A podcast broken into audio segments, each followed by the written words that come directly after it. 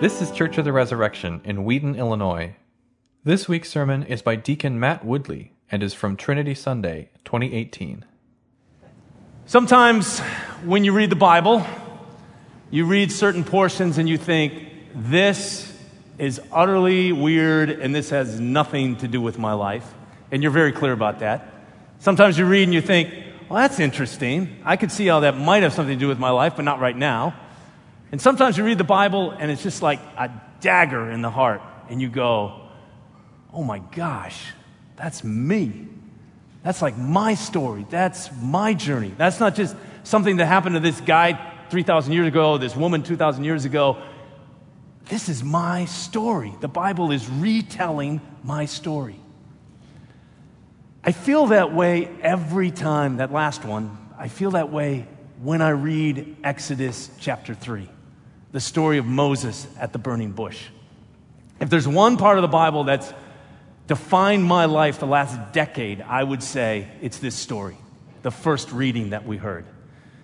I wrote another sermon while I was gone on the gospel reading, but I'm not going to preach that one because this passage from Exodus is just so compelling.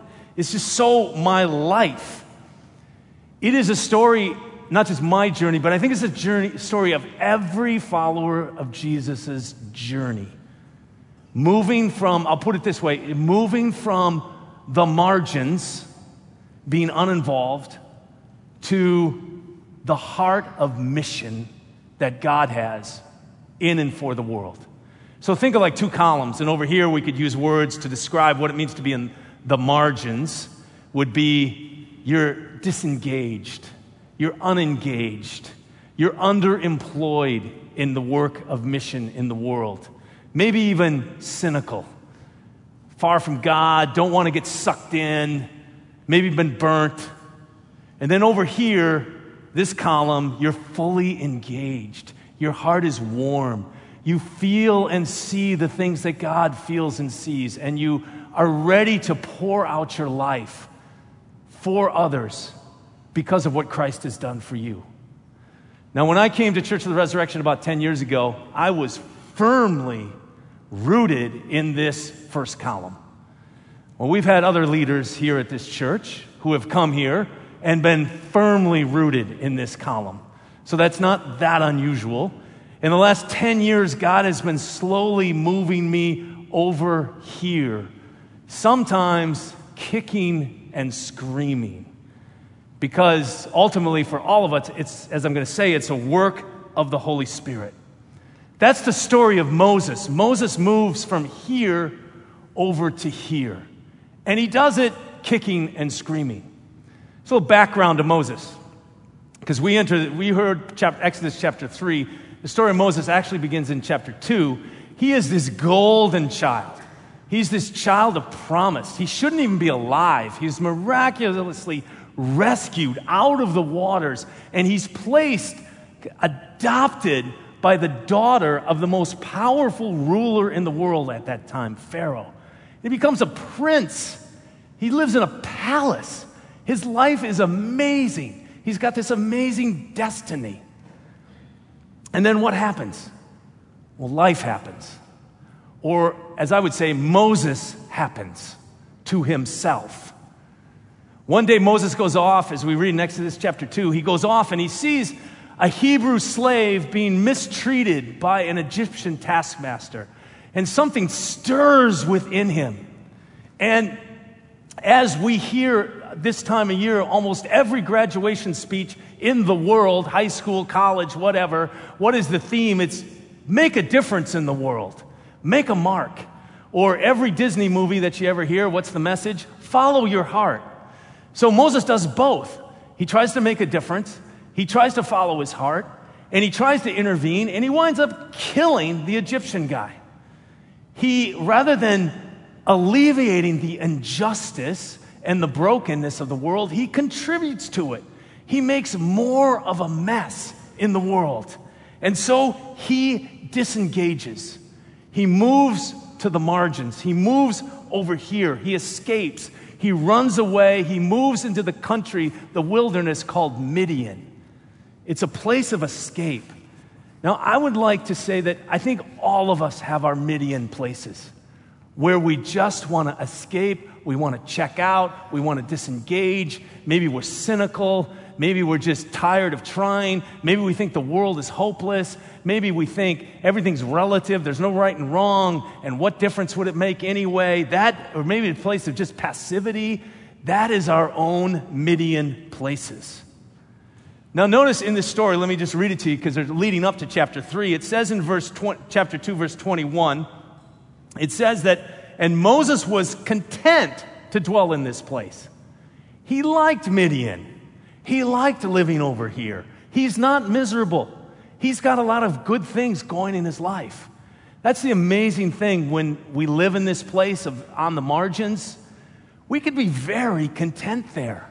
We can feel very good about it. Moses is actually sinking into this quicksand of despair, but he's totally unaware of what's going on in his own life spiritually. And yet he longs. There's this, this memory in his mind that he was made for something more than that, made for something more than living over here. And so it says in verse 22, he says, I've been a sojourner in a foreign land. In other words, he's saying, I remember I remember my royalty. I remember that I was once a prince. I remember that I was destined for great things. I remember there was a call upon my life, there was an anointing on my life.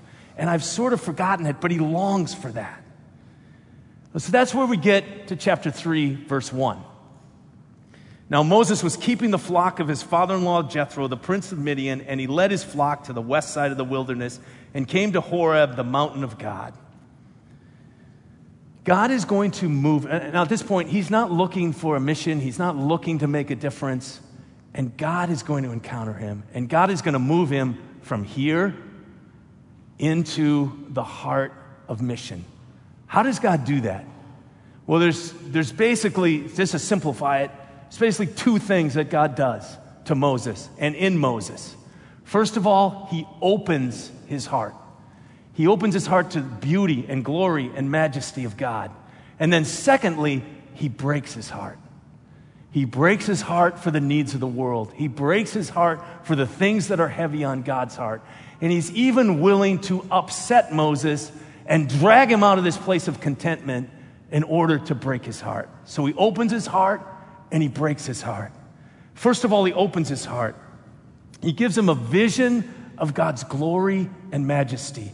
Notice verse 3. Moses said, I will turn aside to see this great sight. Why? The bush is burned. So he sees this bush in the middle of the desert, and it's, it's on fire, but it's not being consumed. Now, in the desert, you things would just sort of, because it's so dry and it's so hot, things would sometimes just combust and burn. But what's amazing is the bush was not being burnt up. It was an amazing sight.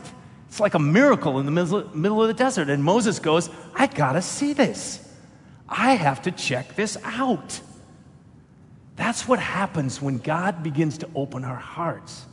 Some unexpected goodness or beauty or glory, we see it and we're like, I got to check this out. Now, some of you are at this place right now where God's beginning to open your heart, and maybe you're resistant and maybe you're still cynical, but you're, you're saying, I got to check this out. There's something real here. Sometimes we see it in creation, sometimes we see it in a work of art, sometimes we see it in a person that is reflecting the character of Christ and it draws us in. Sometimes we see it in the work of the Holy Spirit through God's people, through the church. I've seen it here at Church of the Resurrection. I see it all the time. I, I, had the privilege of traveling to three different countries over the last 23 days, and I was in this little tiny village in the western highlands of Papua New Guinea, one of the most remote and primitive places I've ever seen in my life. And my son and his family who live there, they invited me to go to this little church on Sunday morning in this town called Kumlong. Just try Googling it. You won't find it on a map. It's this little tiny town. They had, in the middle of this town, they have a cage. And in the cage, they have a bird called a cassowary or, or a muruk, as they call it. It is the most dangerous bird in the world, just slightly less tall than an ostrich. It can hunt people down and flay them and kill them. And then I won't tell you what they do once they kill the person, but it's just like, and that's a bride price. So we're talking, this is a, like an amazingly primitive place, a basic place, a place that I've never experienced before in my life. And in the center of that town, that village, there's this little tiny church, a, a hut. We would call it a hut. Some of you probably have a garden shed bigger than this church. It's about the size of the men's room on our main floor here. And into that place, they crammed 70 people for this amazing worship service. Great singing, great preaching, the power of the Spirit fell.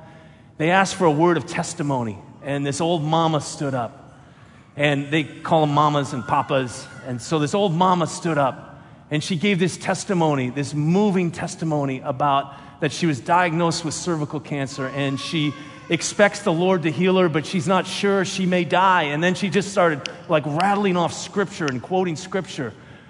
A couple generations ago, this village was at war with another village, constantly fighting back and forth. And now, because the gospel has come, there's peace between these tribes. And, and this mama has encountered Jesus Christ, and she's just rattling off scripture about how we all die, and yet she's trusting in the blood of Jesus. And my son had to translate this for me. This amazing testimony.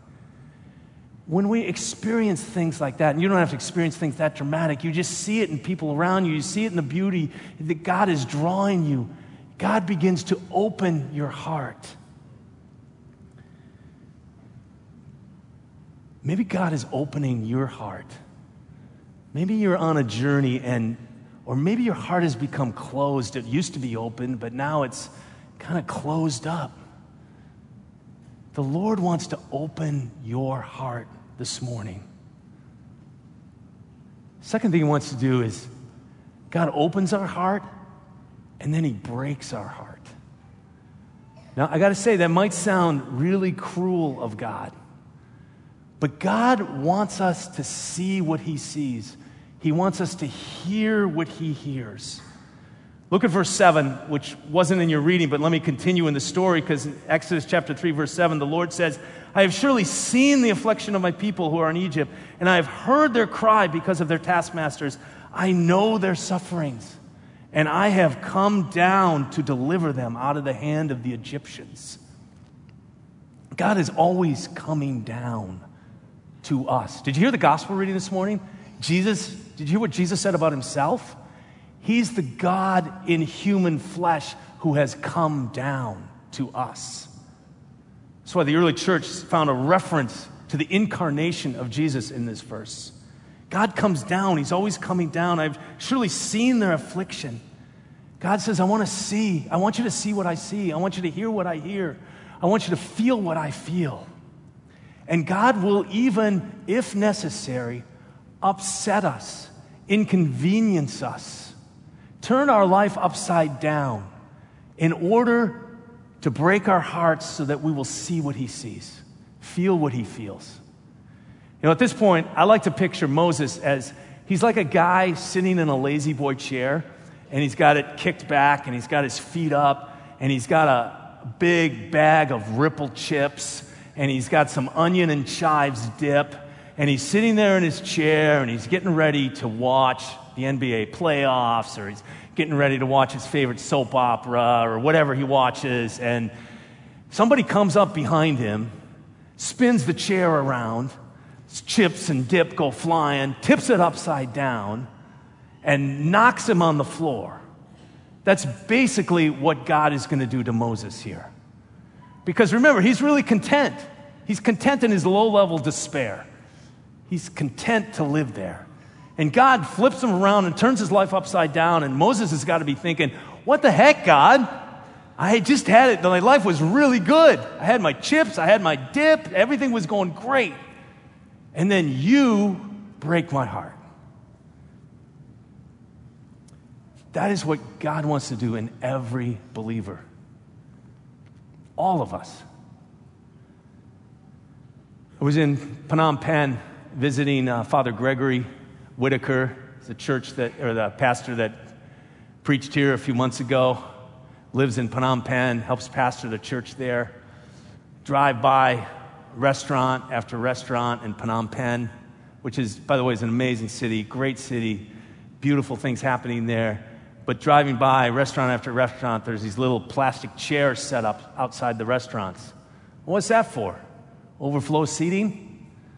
Now, that's for the women who are being exploited, who are being sold for four to five dollars a night for whatever customer will show up. All over the city. That'll break your heart. My son works in a hospital, Kudjip Nazarene Hospital in the center of the Western Highlands. People walk two to three days through the jungle, get public transportation to get there. Because there are government hospitals, but they're just not run very well, or there's corruption or all kinds of bad things, and so people want to get to Kudjip. So every morning I would do rounds with my son. I would tag along, just go from patient to patient. This isn't like United States with HIPAA laws and things like that. So just go from patient to patient.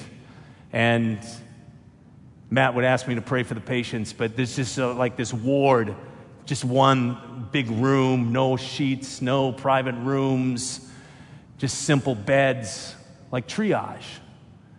Going from diseased person to diseased person, and it broke my heart.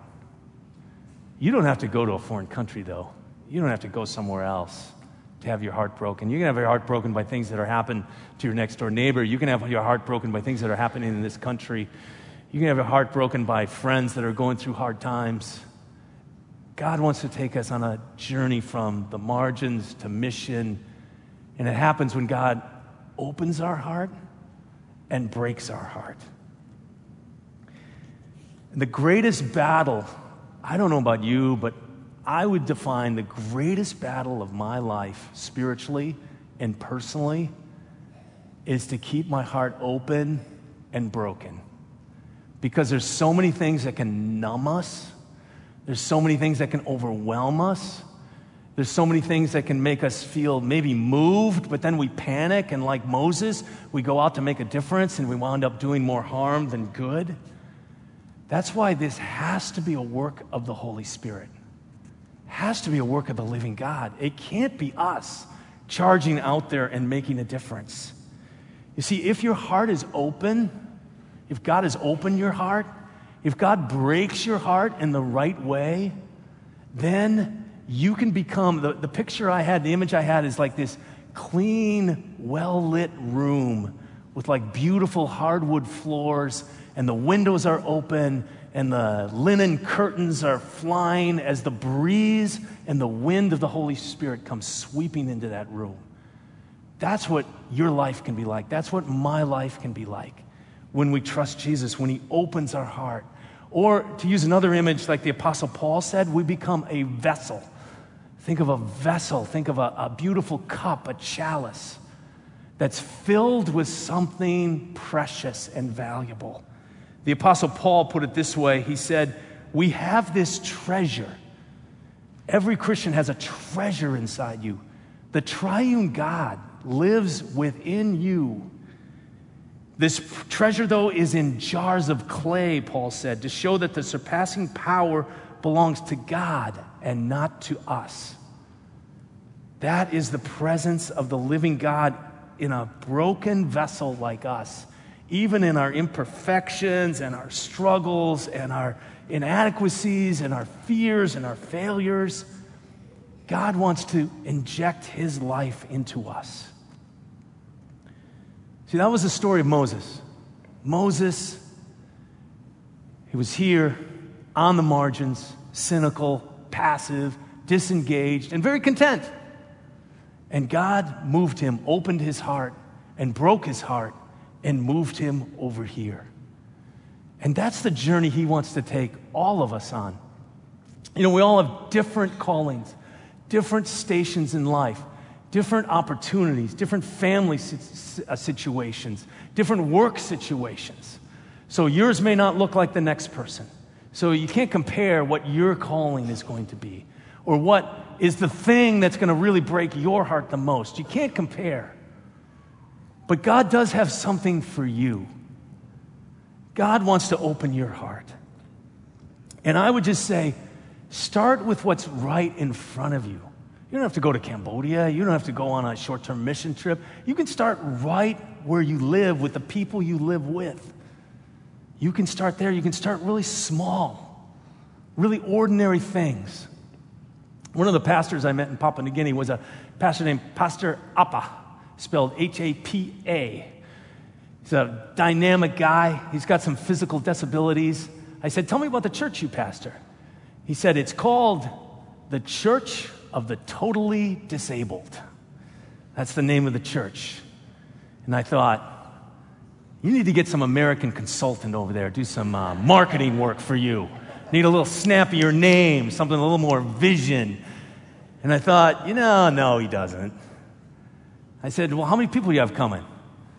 Oh, maybe 12, 15. It's like, that's what God's called me to do.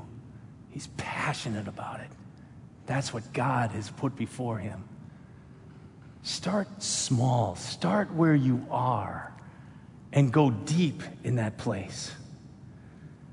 God wants to pour out his power on us so we, we that tend to just drift over here, he can open our hearts, break our hearts, even if he has to upset our lives, to put us on mission for him. May we as a church be filled with people passionate about being on mission. Amen. Thanks for listening. Our vision at Church of the Resurrection is to equip everyone for transformation. As part of that vision, we love to share dynamic teaching, original music, and stories of transformation. For more of what you heard today, check out the rest of our podcast.